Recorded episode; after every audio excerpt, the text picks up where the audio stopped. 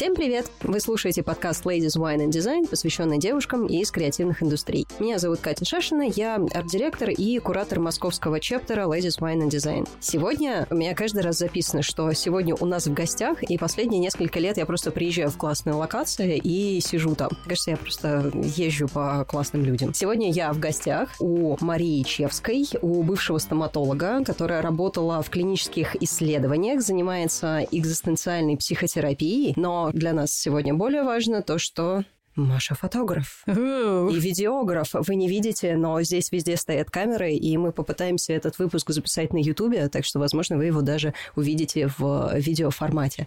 Маша, привет. Привет, Катя.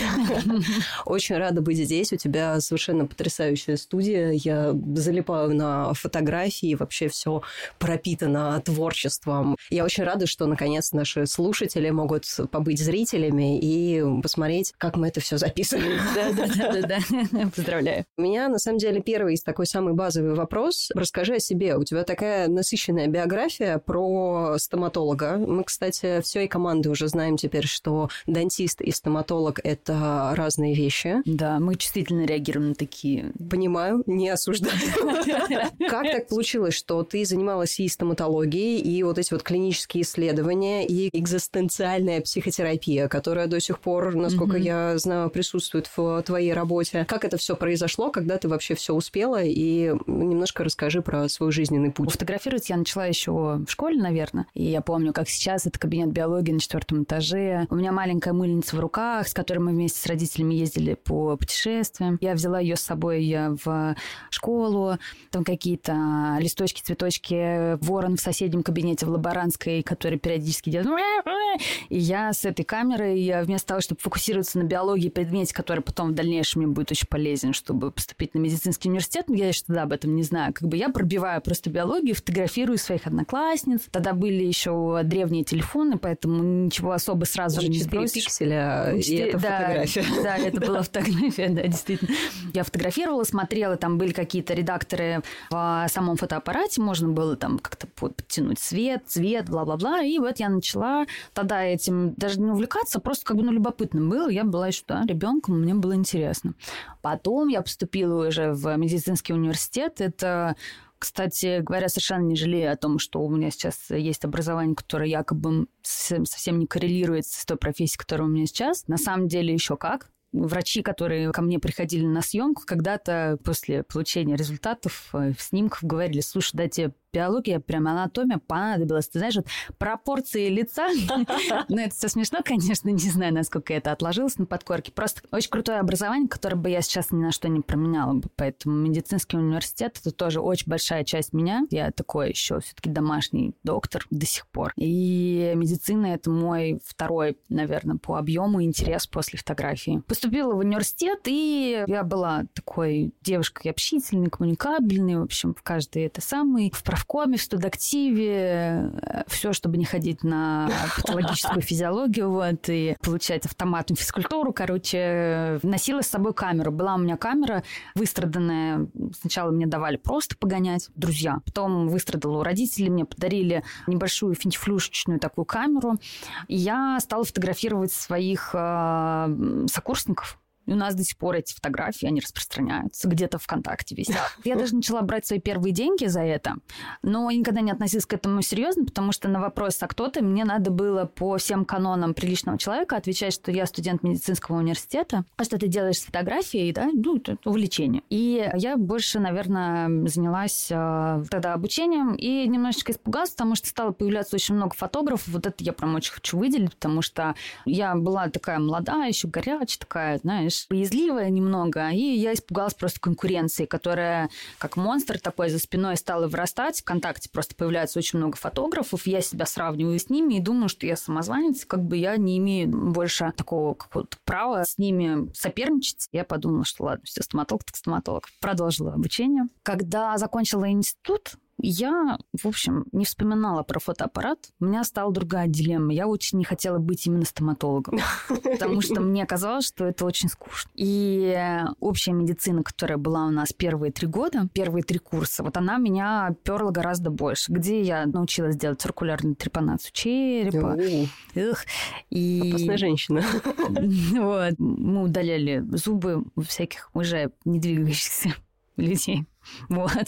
И э, ассистировала на операциях. В общем, общая медицина меня прям вообще дико вставляла. Я подумала, что мне делать, если я не хочу быть стоматологом, но у меня медицинское образование. И пошла в менеджмент. Долгое время проработала в менеджменте. Чуть-чуть, наверное, оттуда я подчеркнула, потому что все, что мне в, когда-то по жизни приходили какие-то навыки, они, оказывается, не прошли зря. И вот какая-то любая, да, там, школа жизни, любая работа, на которой я торчала какое-то время, да, долго или недолго, приносила мне, да, какую-то пользу. И, наверное, оттуда поехал клиентский сервис, который был очень на высоком уровне. Я почему-то думала, что я могу вот эту штуку очень хорошо и себя поставить на дисциплину, и заодно людей, которые тогда на меня работали. А потом мне надоело и это, и я себе просто, видимо, знаешь, научилась рано себе говорить, нравится, Маш? Не, не нравится. А давай поменяем, да стрёмно что-то. Ну, а что стрёмно? Кто вот? Вот что? Что самое страшное сказать? Мам, я не хочу. И как только ты один раз говоришь, да, один раз ты говоришь все, и самый такой человек, который для тебя самый цензор, он такой говорит, ну,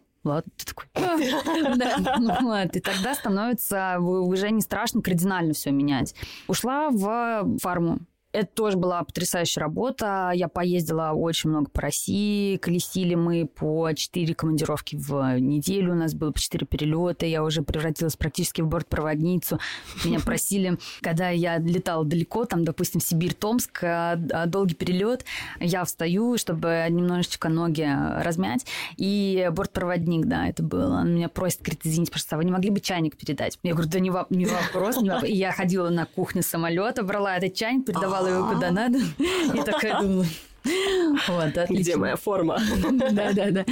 Я долго там была. Мне кажется, где-то или 4 или 5 лет я провела в этой компании. Очень много чему научилась. Это было очень интересно. Бесконечно интересно. А потом у меня появился почти муж, вот, и, в общем, у меня встал вопрос, как бы, если у меня уже есть э, отношения, если есть молодой человек, то мне надо как-то расставить, видимо, приоритеты, потому что жизненный ресурс и энергия, и внимание там, да, все, вот это то, что я могу уделить, э, либо оно идет в карьеру, либо оно идет в развитие личных отношений. Ну, четыре командировки в неделю – это достаточно большой кусок времени, который отжирается от э, какой-то личной жизни. Mm-hmm. Да, это правда. И, в общем, я сделала выбор отлично. Я сказала да. Да, да, да. И мы просто сидели и думали, окей, хорошо, если я ухожу из э, этой компании, то ну, мне, очевидно, надо придумывать какое-то занятие себе, потому что ну, нужна какая-то деятельность обязательно. И тут возник вопрос там, окей, давай теперь тогда выбирать не по степени престижности, не по степени не продолбать свое образование, а вот то, что ты хочешь, что тебе больше всего нравится. Вот Леша меня спросил, он говорит, что ты любишь? Я моментально ответила фотографию, потому что я вот ей все время увлекалась и просто с детства все время насматривалась, насматривалась, насматривалась. Ну и все, мне сказал, окей, давай тогда, через сколько у тебя уже будет увольнение, два, два месяца надо отработать. Я говорю, ну да. Он говорит, ну все, у нас есть два месяца купить камеру, пойти научиться что-нибудь делать, курс какой-нибудь пройти. Я с нуля абсолютно зеленая. Я знала, что такое кнопка спуска. Я знала анатомически, где она находится, и все, больше я ничего не знала. Что такое экспозиция? Для меня экспозиция была, это был солнечный свет. А то, что это как-то регулируется в фотоаппарате, я, честно говоря, не особо никогда не вдавалась. Не страдала комплексом отличницы, да, что мне надо обязательно все-все-все досконально знать для того, чтобы быть уверенной, что я все сделаю по сей день работать. Разрешаю себе ошибаться. Слушай, здорово. А про психотерапию и про клинические mm-hmm. исследования, как я поняла, это вот это твои как раз и была перелеты. Фарма, да. да, а как тебя занесло в... Господи, это уже второй подкаст, где я использую слово экзистенциальная психотерапия, и я почти не сбиваюсь. Я могу себе какую-нибудь эту звездочку поставить. Вот как, как тебя туда занесло? Да все очень просто. Мне показалось, что, знаешь, мне в какой-то момент стало плохо. Я начала чувствовать, что кажется, мне нужна какая-то вот близость вот с каким-то человеком, еще и близость с тем человеком, который может быть очень деликатным с моими чувствами, потому что я собралась, да, рассказывать о том, что у меня там, допустим, вот я переживаю по этому поводу, по этому поводу, по этому поводу.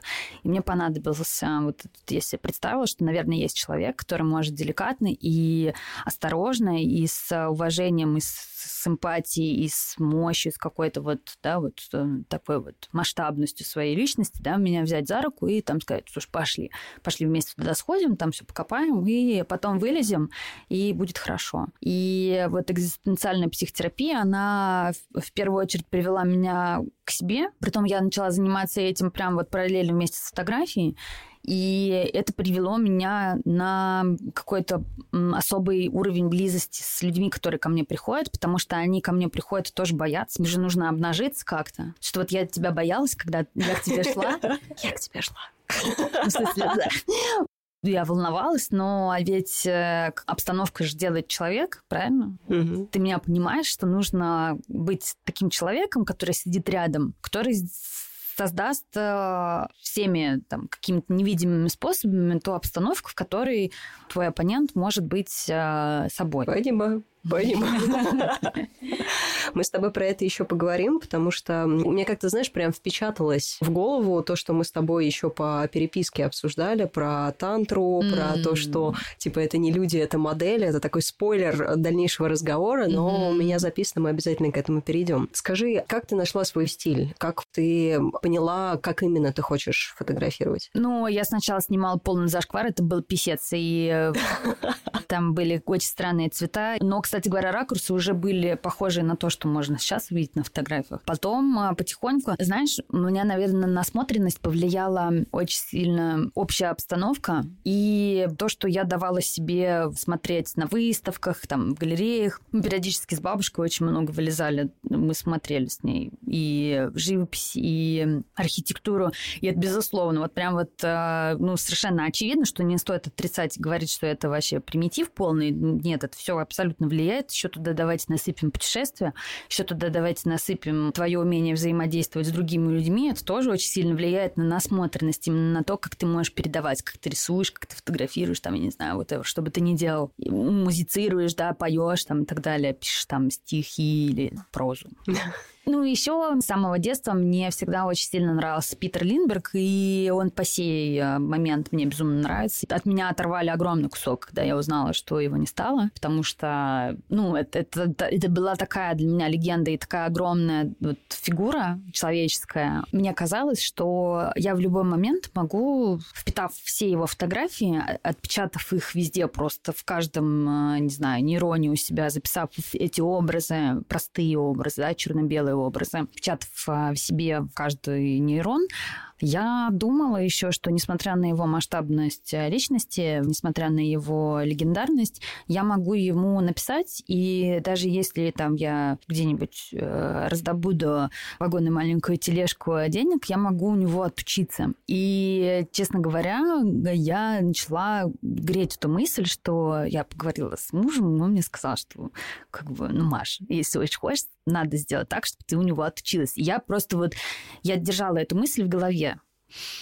Я у него не отучилась, да, я не успела. И, но мысль о том, что я себе позволила представить, я как будто разрешила себе представить, что я сижу с ним вместе в одном кабинете, в одном помещении, мы с ним сидим, и неважно, что мы делаем, да, мы там болтаем, или мы фотографируем, или он меня учит, или он меня спрашивает что-нибудь, да, там типа из разряда «не знаешь, как эта кнопочка называется?» Я ему «Ну, «Питер, ну».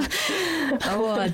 И я себе вот разрешила это представить и встать с ним, вот, ты понимаешь, вот это вот это, это вот какой-то такой момент, который меня раскрепостил и как будто расслабил все мои сфинктеры. То есть, ты знаешь, прям вот...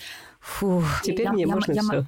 Ну нет, я, я могу попробовать. Вот я могу попробовать, я могу попробовать, у меня будет что-то получаться, вот, и я буду использовать вот все, что он мне дал, скажем так, вот настолько дистанционно, не знает о моем существовании, разумеется. Это вот про разрешить себе, вот про...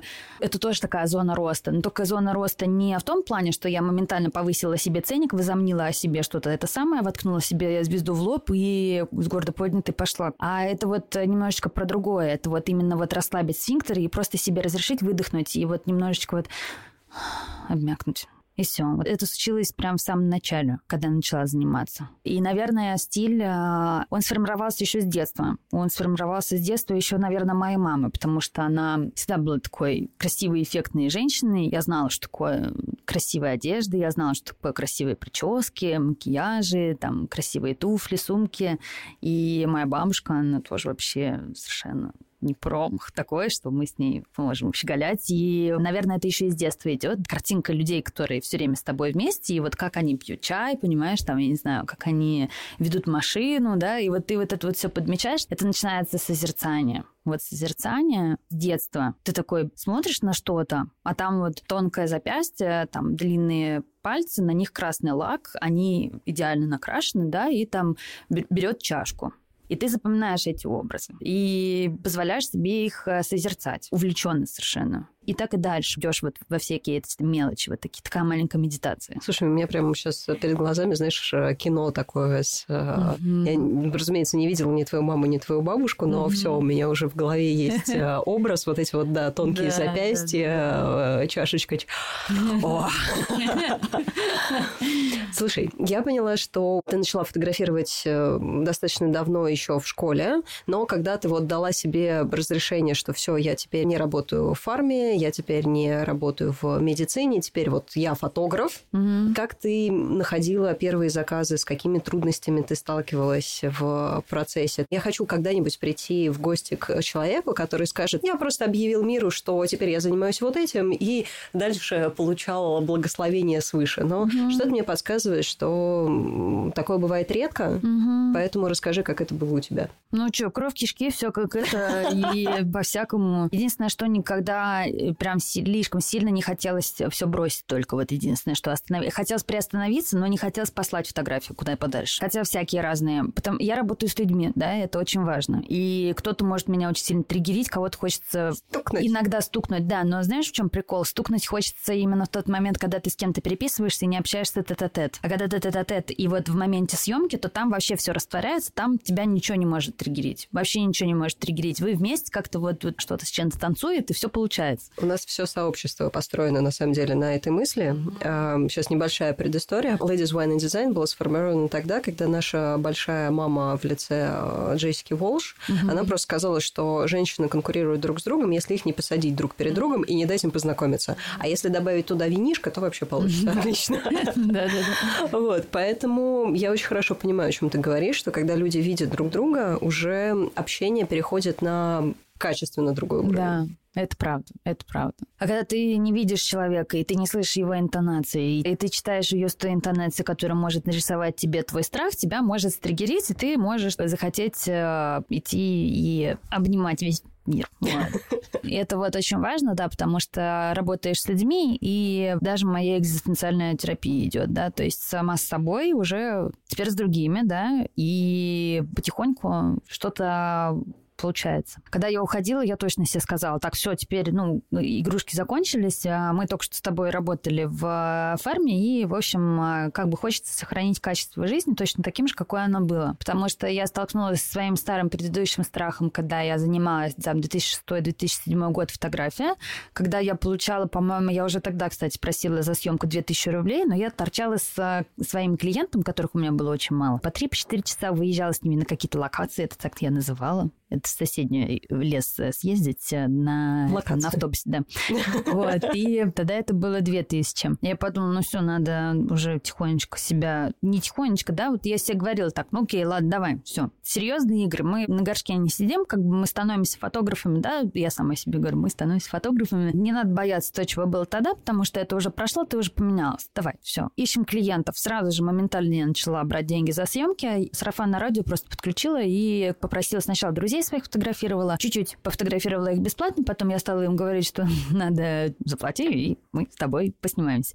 Потом они начали приводить своих знакомых, и у меня был супер маленький прайс, тихонечко начинала набираться очередь, очередь, очередь, я супер набивала руку, и у меня случился момент, когда я начала смотреть на фотографии, и я видела, что они получаются совсем, типа, недурно, вот, и мне, в общем-то, нравилось. Я их сравнивала с э, тем, что есть какие негативы у меня отпечатаны за всю историю насмотренности в голове, я думала, о, здесь совпадает совпадение, тут совпадение, тут похоже, знаешь, Кать, тут черно-белая фотография, ну, совпало, вот э, там здесь это самое, да, улица фонарь торчит, да, похоже тоже на одну из моих любимых фотографий. Чуть-чуть вот у меня появилось ощущение, то, что я как будто вот вроде бы уже много чего умею. И на этой наглости, которая у меня появилась, вот эта вот мысль, я ее хорошо отслеживала, потому что, опять, да, психотерапия учит чувствовать свои чувства, короче, отслеживать их. И вот эта мысль мне позволила поднять еще прайс немножечко повыше. Потом у меня были проблемы с поднятием цен. Я думала, что люди обязательно застукают меня за поднятием цен, даже, я не знаю, там, в 3-5 тысяч рублей, и они мне обязательно, те, кто это застукают, попросят меня пояснить, да, за это. И я думала, как? Я сама себе объяснить не могу, почему. А потом просто мой психолог, она меня часто очень спрашивает, когда мы с ней что-то обсуждаем, она мне говорит, Маш, почему? Там, ну, что-то. И я как-то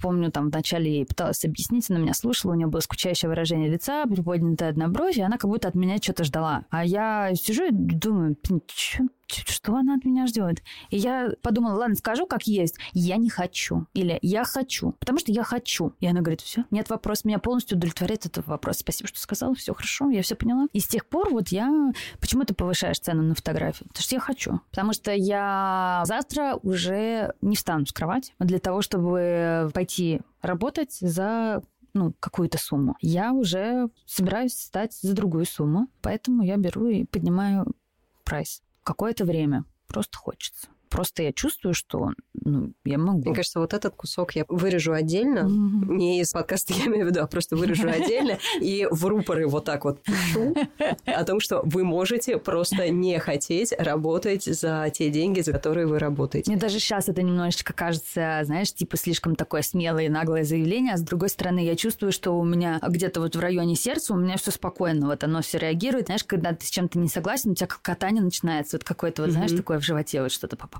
а здесь вот просто вот совершенно спокойно. Голова немножечко стесняется, как будто еще вот этого заявления, да, а вот э, внутри все, оно совершенно спокойно, и оно такое, ну, одобрительно кивает, так и делаем. Да.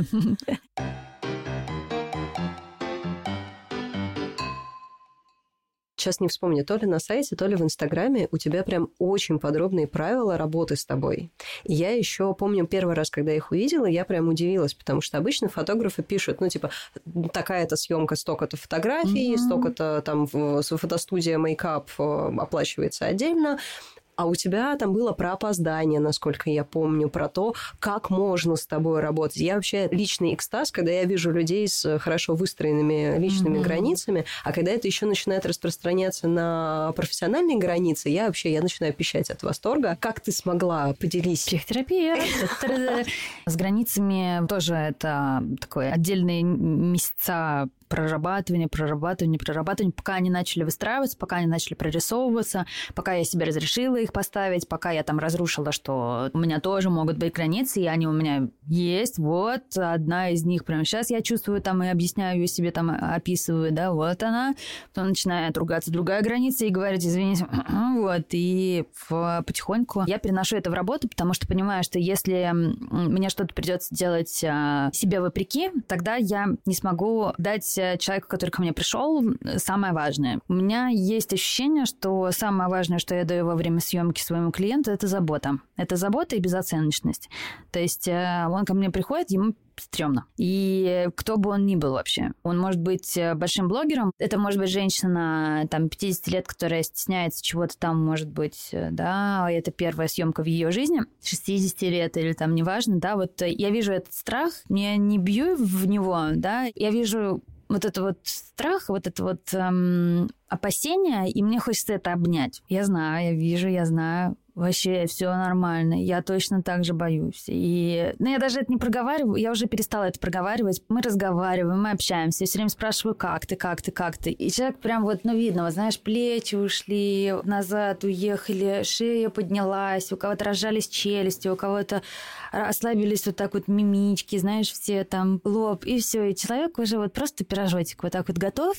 И мы аккуратно вместе, заботливо, да, друг с другом проводим проводим время. Допустим, у меня есть одна очень большая граница, это не опаздывать ко мне. Опоздание 5 минут меня уже начинает немножечко подколбашивать, потому что обычно я стараюсь не опаздывать, и я прихожу на съемку чуть-чуть даже немножко пораньше, либо прям четко вовремя. Плюс ко всему, я, несмотря... Я довольно часто работаю одна, у меня нет ассистента. Пока что еще я не чувствую необходимости в нем. Я прихожу сама, как-то регулируя там свои какие-то ежедневные планы. Естественно, у меня их очень много. Да? Мне там в день у меня большие обычно какие-то клевые задачи интересные. Вот. Мне же много чего интересного, много чего полезного. Я как бы хочу всем этим заниматься. И я не хотела бы, чтобы опоздания клиента могли как-то влиять потом на мою дальнейшую да, планирование дня. И я э, допускаю, у меня проскакивает такая вот эмоция всегда, вот даже вот до сих пор, это злость, вот когда опоздание там 5 минут. Иногда клиент опаздывает на полчаса. Это моя граница, и, к сожалению, когда я злюсь, я уже не могу гарантировать, да, что я в полном объеме могу дать. То есть мне, как обычному человеку, надо время на то, чтобы остыть.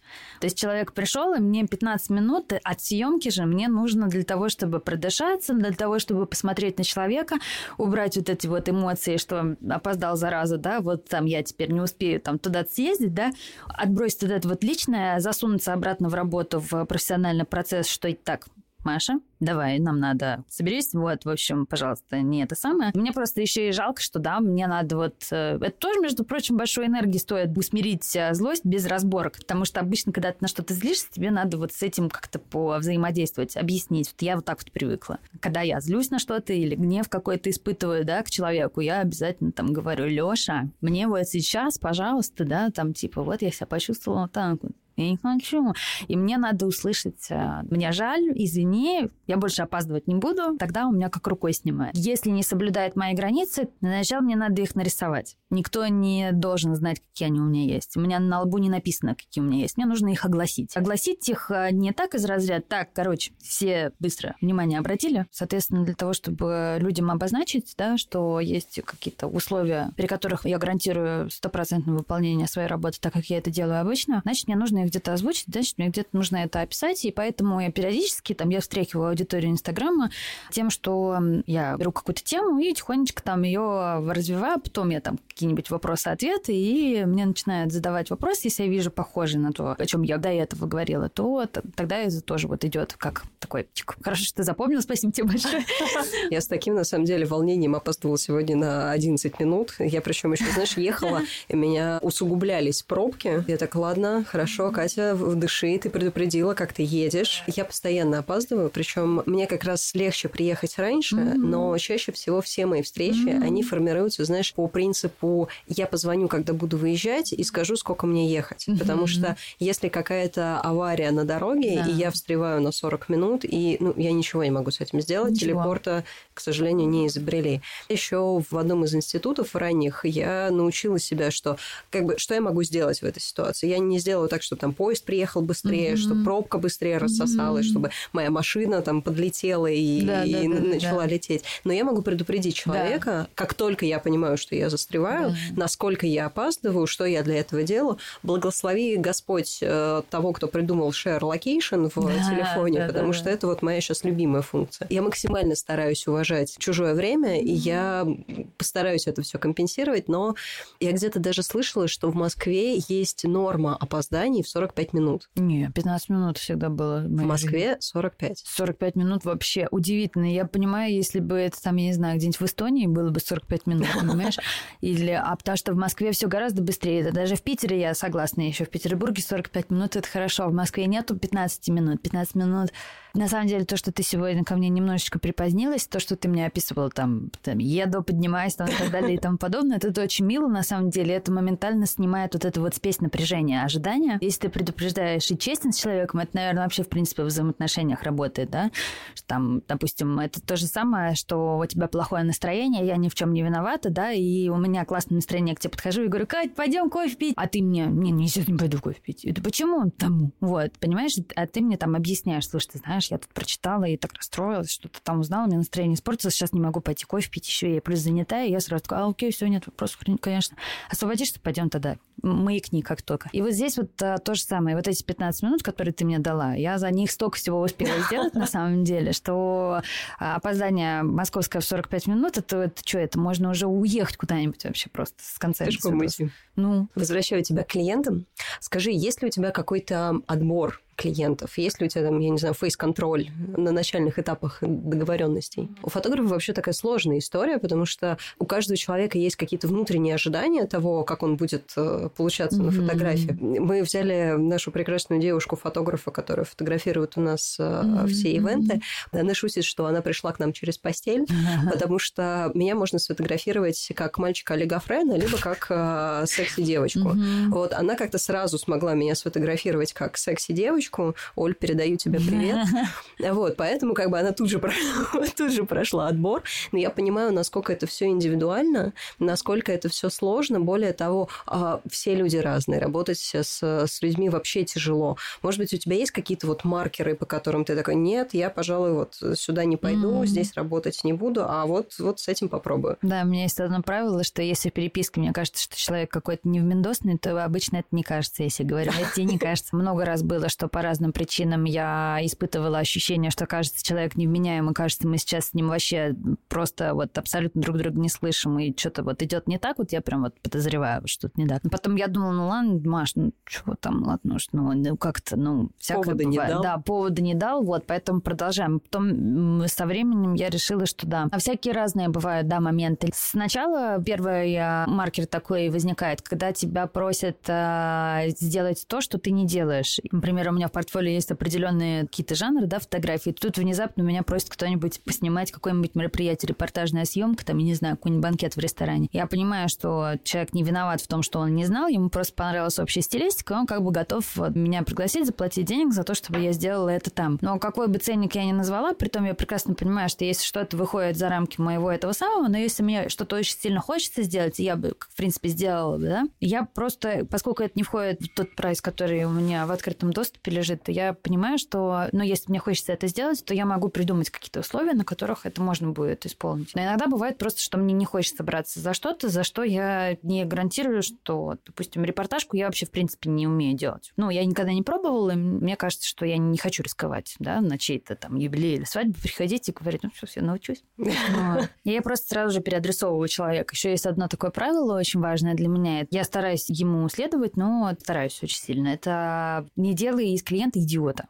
Вот, да, он же не, не, не обязан знать все, что, да, вот это я просто очень такая, типа, умная вся в этой фотографии уже сколько там купаюсь, да, и э, занимаюсь, все знаю. Он вообще, как бы, он просто клиент, и он просто хочет что-то. Если происходит вот такое, да, то обычно я просто думаю, так, кому из своих коллег, кто мне нравится, я могу его отдать, и они закроют вот эту вот хотелку вот этого клиента. Но только все это, знаешь, вот так вот, ну, сделать вежливо, да, чтобы он не чувствовал себя каким-то. Такой вот отбор по задаче. Потом есть отбор по взаимоотношениям, которые у нас складываются в момент переписки. Сколько стоит? А, на такие я не отвечаю. Вопросы в Инстаграме, в WhatsApp. Вот такой вот, да, момент еще в отсеивании большой. То есть, а, а это отсеивание по принципу того, что человек не потратил достаточно времени и не нашел сайт, на котором большими буквами написано, Нет, или он, что? он может спокойно не видеть сайт, угу. он может, там, я могу ему ссылку сбросить, он может спокойно ее не прочитать, и он угу. хочет от меня именно услышать, да, что там, там, Вась, да, вот твой случай, это вот э, так и так. Нет, я, наверное, скорее всего просто про чувствительность, и когда мне пишут, сколько стоит, я не вижу в этом а,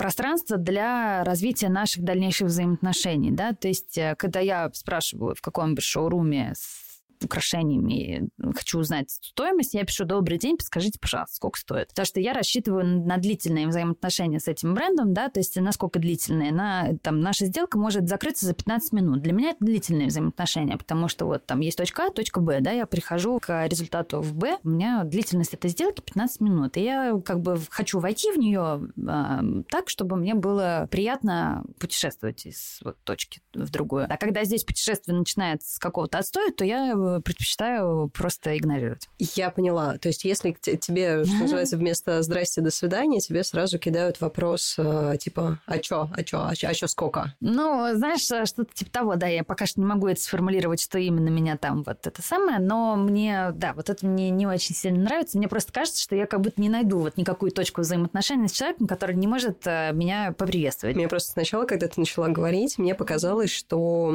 вот эта вот твоя часть про то, что если вообще хоть кто-то независимо от э, какой-то предыстории, спрашивает, сколько стоят твои услуги, а, ты такая, не, не буду работать Нет, да, ты потом правильно вот это, да. Да, я поняла, что если разговор начинается вот именно с... Ну и давай тогда отвечу на вопрос, который, наверное, скорее всего, должен волновать очень многих. Это там, есть ли у тебя какой-то фейс-контроль? У меня нет никакого фейс-контроля, мне совершенно по как человек выглядит. Он ко мне приходит, и мы, естественно, сделаем съемку, и он уйдет от меня со снимками, которые 99% ему понравятся.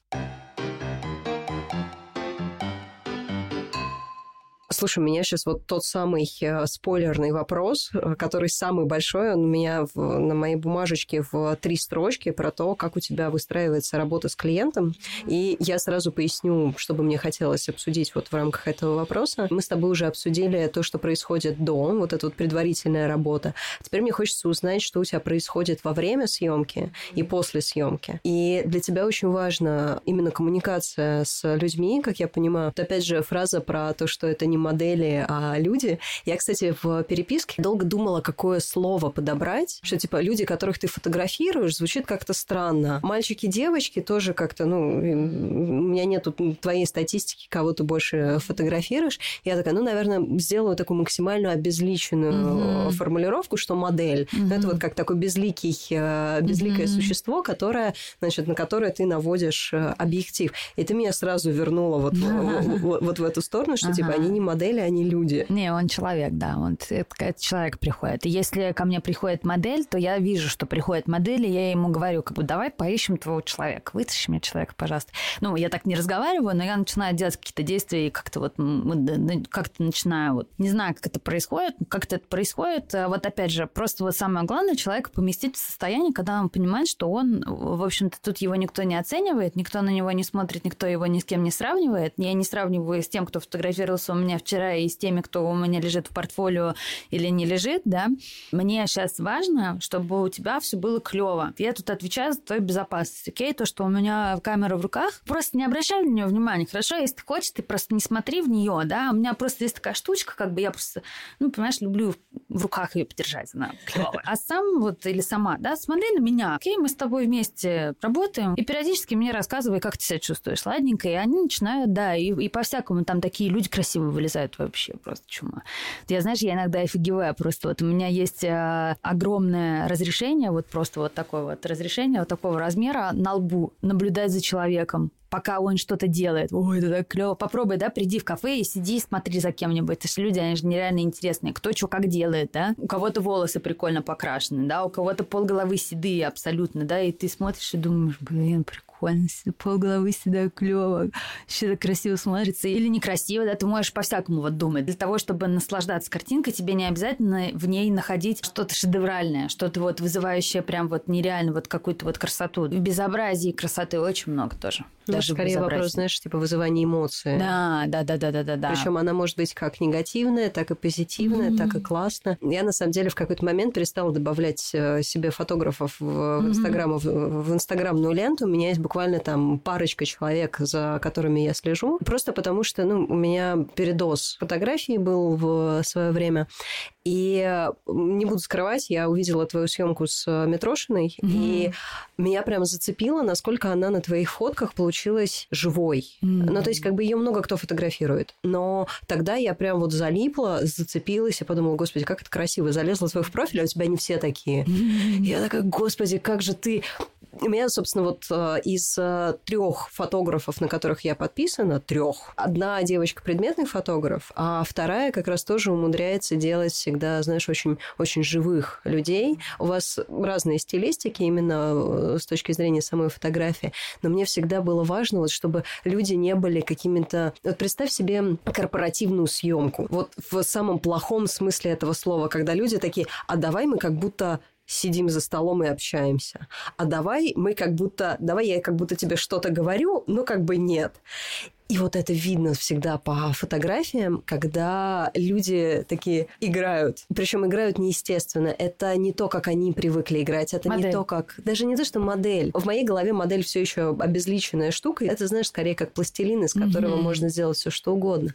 А это скорее... У моего знакомого была фраза «шваброглот» про иллюстрацию, про человека, который вот... Он как-то неестественно нарисован в том mm-hmm. случае. И в случае с фотографией неестественно сфотографирован. То есть это не то, какой он, это то, каким он видит себя сам со стороны вот и в данный момент ему очень хочется да, соответствовать. Он себе рисует какую-то картинку, что, ладно, окей, сейчас происходит фотосессия, и я представляю себя вот именно в таком образе. Вот именно сейчас он хочет в таком. Если я его поснимаю через 15 минут, у него уже будет желание предстать передо мной как-то по-другому. Поэтому я говорю просто, пожалуйста, давай с тобой сейчас не будем позировать и ничего делать, давай чем-нибудь займемся на фотографии, хорошо? Давай я тебе дам в руку что-нибудь, какой-нибудь журнал, ты его полистаешь. Давай ты пройдешься у меня, если это стрит, то мы переходим дороги постоянно, потому что когда человек переходит дорогу, да, он а, сосредоточен на том, что ему нужно свои ноги донести там от одного края, да, до зебры и до другого, и остаться при этом живых, пока и мне тоже надо остаться в живых при этом. Когда человек помещается в а, какие-то естественные, да, какие-то процессы, у него появляется его вот лицо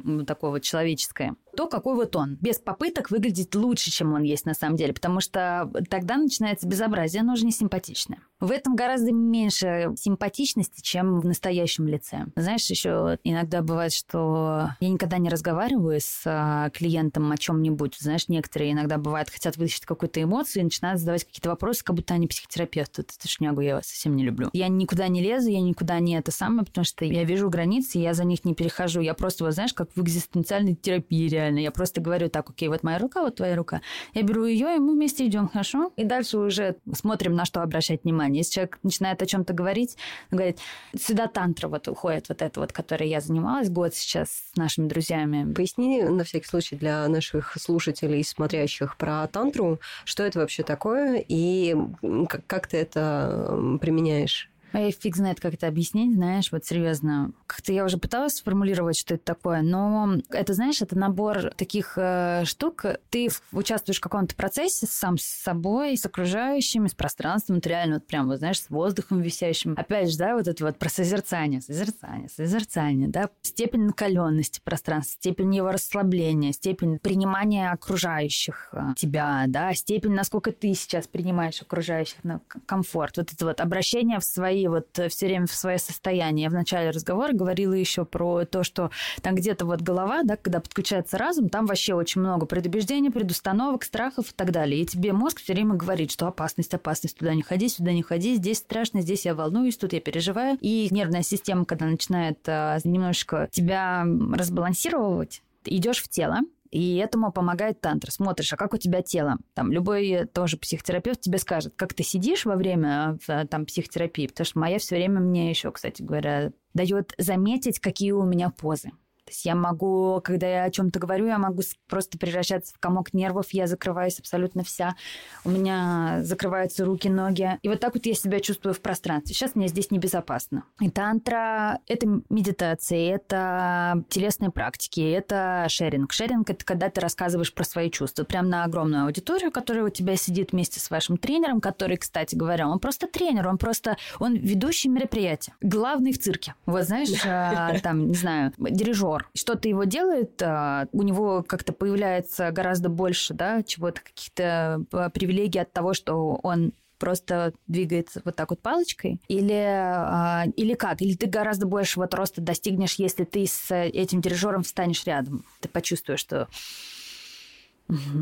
Разрешаю себе, да, вот немножечко вот. Очень сложная штука. Это, я по-всякому себя чувствовала за этот год, сколько мы занимались этим. Но это мне очень понравилось. И когда это все замечаешь потом в жизни, как оно работает, ты очень себе благодарен за то, что ты когда-то позволила себе вот эту смелость сказать, да-да, я поеду, несмотря на то, что было ужасно страшно. Там были какие-то продвинутые люди, которые занимались э, этим до этого, и ты думала, что боже, боже, боже, боже, боже, там же темный лес, наше сердце, меняется наша голова. Как же я это буду показывать? Вообще, такая жизнь начинается. Это просто потрясающе. Приезжаешь с этих ретритов, и прям вот вообще у тебя, ну, любовь какая-то, вот знаешь, у тебя энергии много на все, что хочешь вообще просто. На гнев, на, на любовь, на, на, на креатив. То есть креатив, он откуда пойдет? Вот оттуда, если все блоки Знаешь, как будто либо медитациям, либо этими практиками подснять.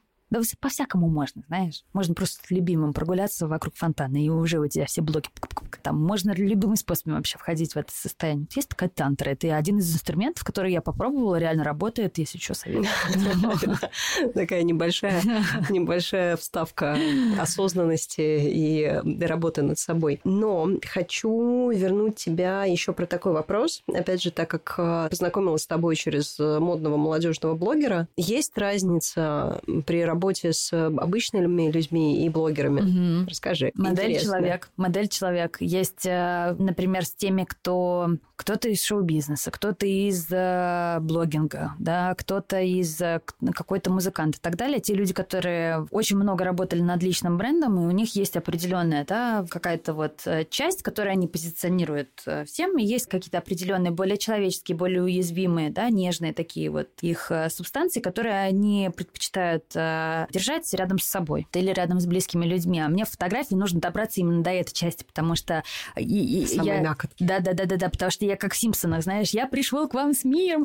Я знаю, что бывает очень больно, когда человек видит твое уязвимое место, и он в него поклевывает. И я знаю, что иногда очень хочется, чтобы был такой человек, который просто подойдет, обнимет эту часть и скажет, что, слушай, ничего не бойся, мы вместе, знаешь, что самое любимое, да, в тебе, вот, что, что я больше всего люблю, именно вот эту вот штучку. Когда вот э, тебе удается вот э, туда войти, на момент съемки мы реально вот идет какое-то такое сближение. На момент съемки. Ну, потому что это нужно в съемку. И сложно туда проклюнуться бывает, поэтому иногда бывает, э, что больше времени заложить на съемку. Больше времени для того, чтобы можно покормить или прогуляться, или немножечко поговорить перед этим, да, там выпить чашечку чего-нибудь, да, как-то похвалить что-нибудь, коснуться случайно коснуться. Случайно коснуться, потом не случайно, может быть, обнять, может, за руку взять. Вот знаешь, там, пока разговариваешь, взять, э, тоже вот смотришь на реакцию, потому что не все. 99 заканчивается потом желанием продолжить банкет, но я себя ограничиваю в эти моменты, потому что, да, есть работы. Мы сделали творчество, мы сейчас очень глубоко сходили вместе, вот, и мне нужно передохнуть. Это была работа. Слушай, а у тебя еще есть программа наставничества, вот, которая у тебя сейчас, кстати, запустилась уже, и я знаю, что есть два человека в группу, которые еще могут туда пролезть. Что это за программа, чем ты занимаешься? Занимаешься в ее рамках? Это обучение. Я думала, я думала, господи, так люблю свою работу и сама очень много училась где. И я все время думала, интересно, а может быть, э, я что-то тоже уже достаточно умею для того, чтобы это рассказывать. И я нашла поддержку мужа в этом, на что он мне сказал, конечно, мне кажется, что ты уже достаточно давно готова. И решила придумать эту программу наставничества. Сидела, ломала голову, господи, жевала ежиков этих, умирала просто, как мне не хотелось. Я садилась, у меня был чистый лист бумаги, у меня была ручка. Я садилась и каждый раз просто вот так вот мучила этот листочек, вот и думала, я больше не могу, я не хочу ничего придумать.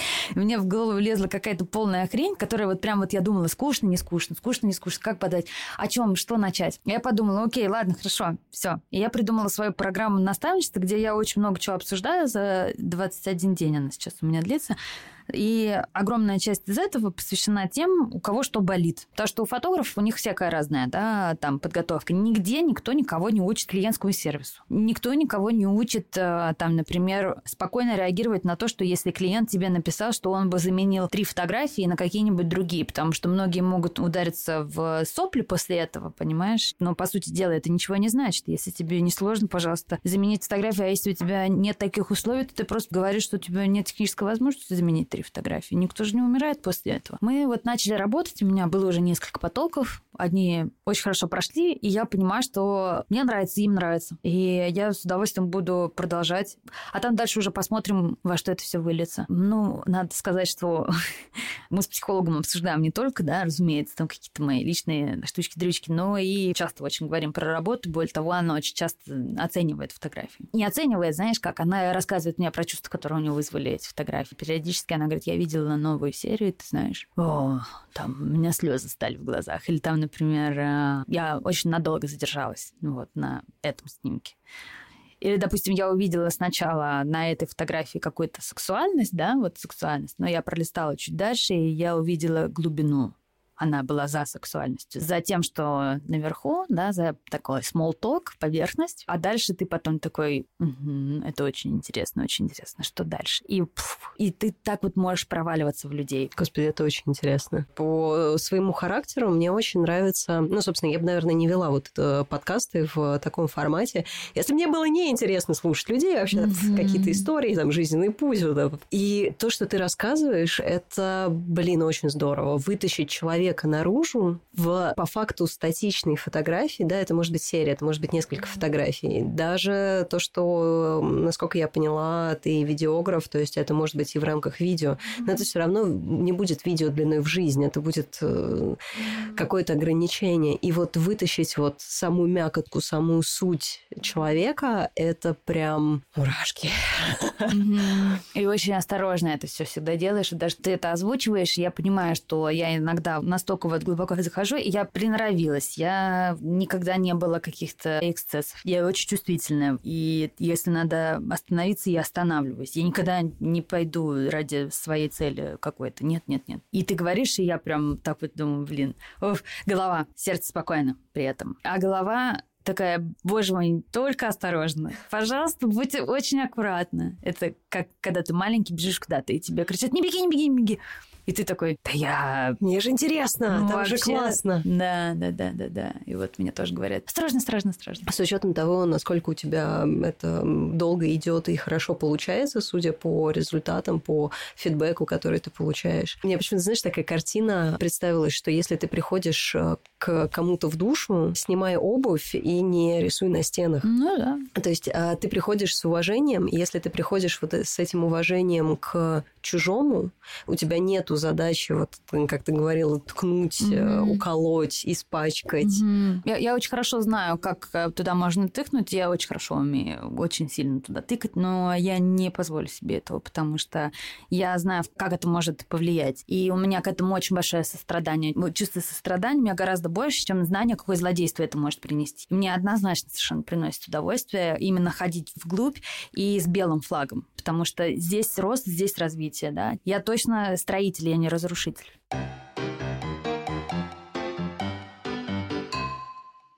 наш классический стандартный последний вопрос, за который я безумно горжусь, он супер лайтовый. Мне кажется, это... Что вы скажете, если...